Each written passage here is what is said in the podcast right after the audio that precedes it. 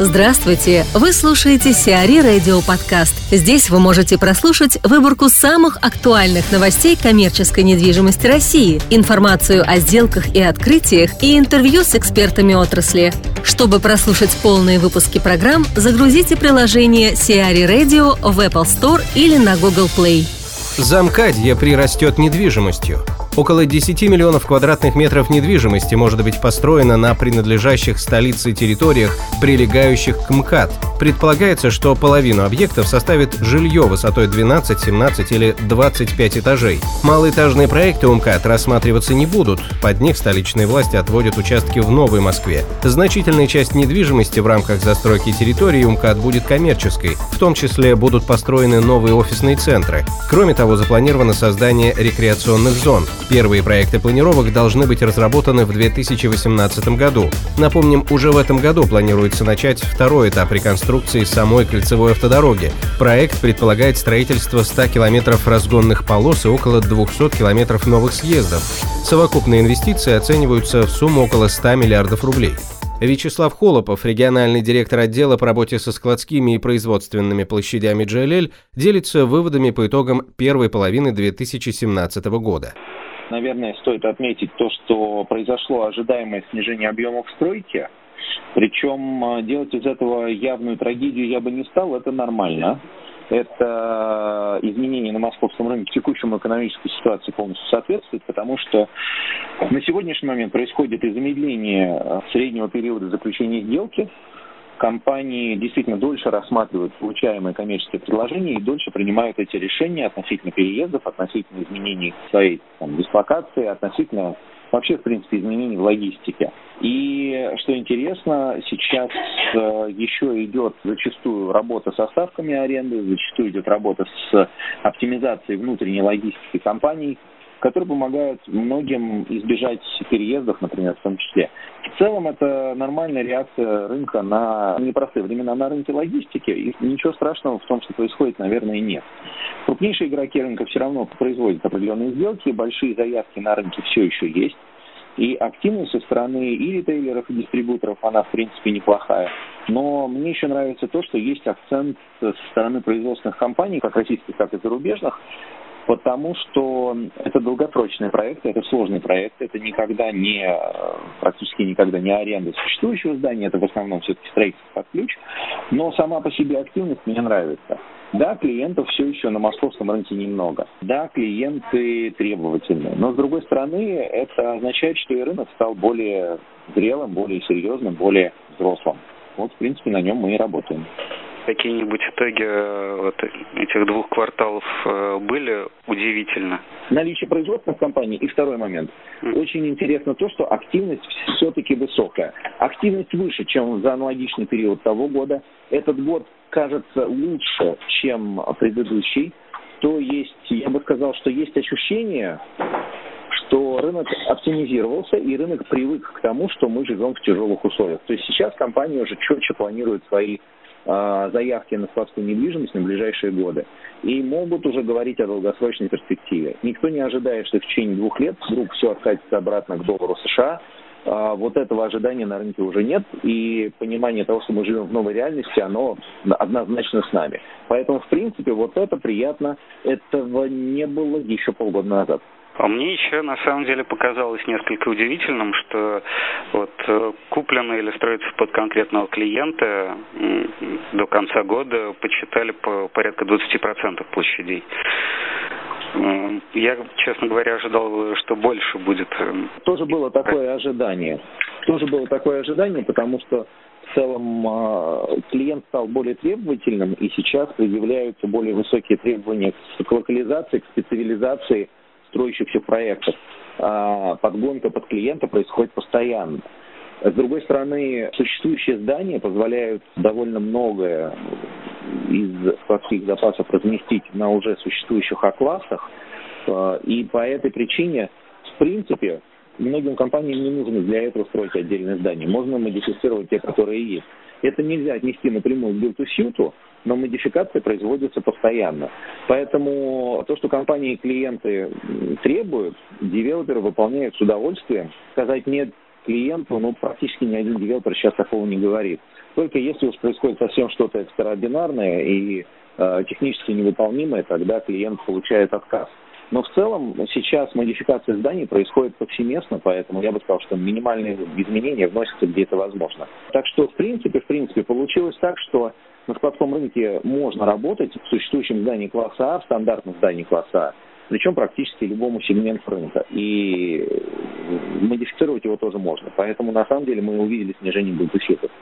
Но я думаю, что еще важно отметить, что пока деньги, которые планируется потратить на собственные склады и на собственные объекты производственного типа, они еще не выделены полноценно. То есть я думаю, что вторая половина года будет в этом смысле более интересной мы увидим заявки, которые будут э, реализованы, и строительство объектов начнется.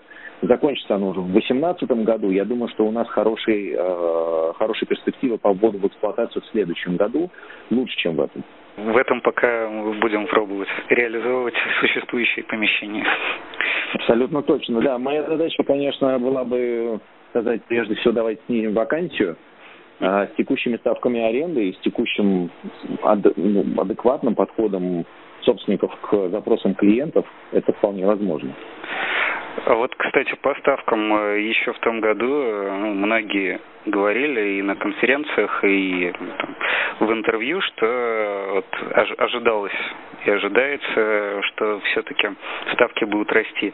Здесь мы видим, что ставки не выросли и, э, судя по прогнозу, и не вырастут в этом году. В этом году, да. Я не думаю, что ставки будут расти, потому что пока что на рынке сохраняется в московском регионе все те же практически полтора миллиона квадратных метров вакансии. Э, давление на ставку аренды будет сохраняться, и рост пока не начнется. То есть для роста ставки аренды нам нужно снижение вакансий. Это увеличение спроса, либо снижение темпов строительства. Пока не произошло ни того, ни того, спрос э, и строительство новых объектов сейчас друг друга компенсирует по объему. И получается, что мы получаем практически ту же цифру вакансий. Следовательно, пока ставка расти не начинает.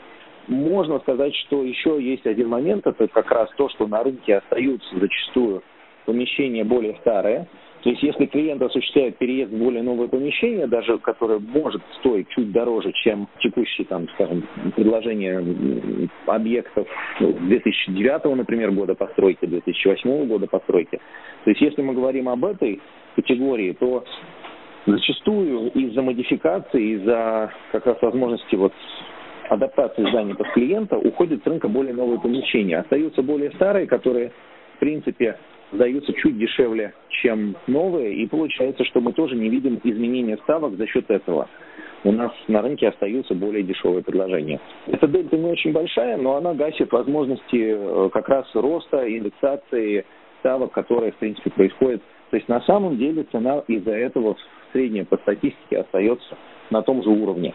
И да, действительно, в этом году я не ожидаю изменения ставки. Я думаю, что и в следующем году, в первом полугодии, мы тоже можем не увидеть этого явного такого роста, если не поменяется спрос и клиент не будет требовать именно модифицированных зданий, необычных зданий, нестандартных зданий. Любое позитивное для нас изменение – это более высокая активность клиентов, либо специализация зданий приведет к изменению ставки вверх. Но пока этого не произошло. Еще меня на самом деле заинтересовал график по средним запрашиваемым ставкам в зависимости от удаленности. От МКАД э, какая-то довольно мало, маленькая амплитуда, что ли. Да, это как раз связано с тем, что, ну, во-первых, у нас э, рядом с МКАДом зданий новых практически не появляется, с одной стороны. Поэтому там можно найти предложение по адекватной рынку ставки. С другой стороны, если мы посмотрим на то, что происходит сейчас, да, в принципе, логистика привыкла работать на удалении от 10 до 40 километров, и эта зона, она не подразумевает сейчас резких перепадов, скажем так, с точки зрения стоимости. Mm-hmm. То есть, еще раз, можно найти более старые здания. Ведь Москва застраивалась, московский регион застраивался от МКАДа, складской недвижимостью. То есть, э, самые первые объекты большие, которые начинали строиться 2004-2005 год, это объекты, расположенные на удалении там, до 15 километров от МКАД. Сейчас, когда эти объекты выходят на рынок, если они не модифицируются сильным образом, то есть если не происходит глубокой модификации, то это объекты которые могут уступать по качеству, характеристикам и так далее по сравнению с тем объектом, который строится сейчас. Следовательно, конечно, они выйдут по другой немножко цене, чуть дешевле. Следовательно, мы будем с вами получать вот такую выравнивающую часть. Чем дальше от МКАДа, тем больше шансов увидеть более новое здание. С другой стороны, у МКАДа ставки всегда были выше, они сейчас снизились. Вот мы с вами и выходим на то, что ставки выравниваются практически во всем диапазоне от бетонки до 10-километровой зоны от МКАДа. Это математика. Действительно, особенно большого спреда нет, но есть конкретные предложения, которые могут быть чуть дешевле, чуть дороже, и клиент ориентируется сейчас еще и на направление, на наличие рабочей силы. То есть э, сейчас выбор идет благодаря как раз более-менее равной ставке уже по даже другим зачастую параметрам, не только по ценовым. Вот вы сказали, что сейчас нормально работают э, ну, примерно от 10 там, до 40, до 50 километров, а более 50 километров. Ну, что и говорить, на самом деле сделки последних э, месяцев показывают, что да, есть спросы на более удаленные помещения. На самом деле сказать, что спрос у нас сразу сползет на 100, на 200 километров, не могу. Все-таки логистика и перепро... подразумевает определенную доставку в определенный срок – и перепробеги, скажем там, по 40 километров для каждой фуры туда-обратно, они стоят денег. Каждый километр стоит денег. Поэтому мы можем четко сказать, что при большом товаропотоке имеет зачастую смысл платить чуть больше ставку аренду, но при этом быть ближе к Москве. Все считаемо. Математика очень простая. Просто для ряда компаний получается удобнее расположиться ближе к производству, ближе к э, ресурсу тому или иному. Поэтому у нас развивается и Тверь, и Тула, и э, Калуга, та же самая, вот опять же свежая сделка в Калужской области была, э, во Фрейд Village не так давно. То есть э, на самом деле спрос на подобного рода решения будет. Но я бы сказал, что Фрейд Village прежде всего выиграл за счет наличия железнодорожных путей. Тверь зачастую, благодаря тому, что есть определенные взаимосвязи с логистической структурой компании, сейчас вот пользуется спросом. А так мы увидим в любом случае, что рассматриваются все варианты. Экономически э, целесообразные э, могут быть варианты, если грузопоток идет, например, из Европы, автомобильный, то перегружаться можно вообще на границе России, например, и Белоруссии. А после этого ту часть, которая идет на Москву, довести до Москвы и там положить на маленький склад, а вторую часть, которая идет на Россию, распределять, например, уже вот с границы России и Белоруссии. То есть разделить склад на два. Можно, можно. И тогда, в принципе, экономия будет на складской недвижимости за счет того, что хранение у границы с Беларусью будет дешевле, чем хранение где-то в московском регионе. То есть все считать надо на сегодняшний момент. Я бы не сказал, что это будет явной тенденцией. Города, находящиеся рядом с Москвой, всегда будут страдать от московского как раз колоссального размера. То есть ни Тверь, ни Тула вместе взятые даже близко не сравнятся там, не то что с Москвой, даже с Петербургом или с Екатеринбургом. То есть если там все вот эти подмосковные города, города-сателлиты собрать, mm-hmm. вот тогда мы будем о чем-то с вами говорить. Ну, то есть удаление 70-100 километров, там все-таки проектов мало по сравнению с тем, что мы имеем в московском регионе. Не думаю, что будет сильно изменяться вот эта часть. Нельзя уже получить такого существенного дисконта за счет размещения склада в двух сотнях километрах от Москвы. Раньше была большая разница, сейчас такой разницы нет. Если у вас одинаковое ценовое предложение на 50 километрах от МКАДа и на 150 километрах от МКАДа, то, наверное, нужно уже смотреть только на другие параметры. Еще раз повторюсь, это стоимость рабочей силы, это транспортная доступность, это товаропотоки, которые идут через какой-то регион, тогда там можно делать точку дистрибуции. Ну и, конечно же, близость к каким-то ресурсам. Это могут быть не только трудовые ресурсы, это может быть потребность в энергетике, это может быть потребность в конкретном добываемом товаре, либо близость к какому-то производству, либо к центру партнерскому, логистическому и так далее. Все зависит от бизнеса. Если бы мы продлили этот график, там сказали от 50 до 200, там, скорее всего, была бы ровная линия. По сравнению с предыдущими там прыжками, у нас таких прыжков уже не будет в этой зоне. В Рио из-за дождя обвалилась крыша. В ТРЦ Рио в Санкт-Петербурге обвалилась часть декоративной конструкции потолка. По данным источника, обрушение произошло в центральном холле торгового центра на улице Фучика. Холл залит водой, к месту происшествия направлены наряды МЧС.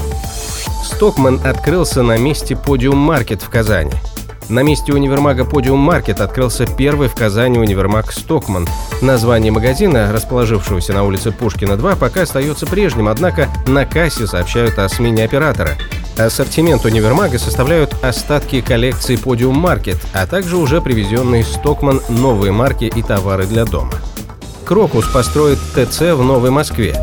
Структура Крокус Групп получила от ГЗК Москвы разрешение на строительство торгово-развлекательного центра на Киевском шоссе. ТРЦ площадью до 202 тысяч квадратных метров будет возводиться по адресу поселок Московский в районе деревни Картамазово, участок 20 дробь 1. Застройщиком выступает АУ Крокус Интернешнл. О сроках строительства и инвестициях в проект информации пока не поступало.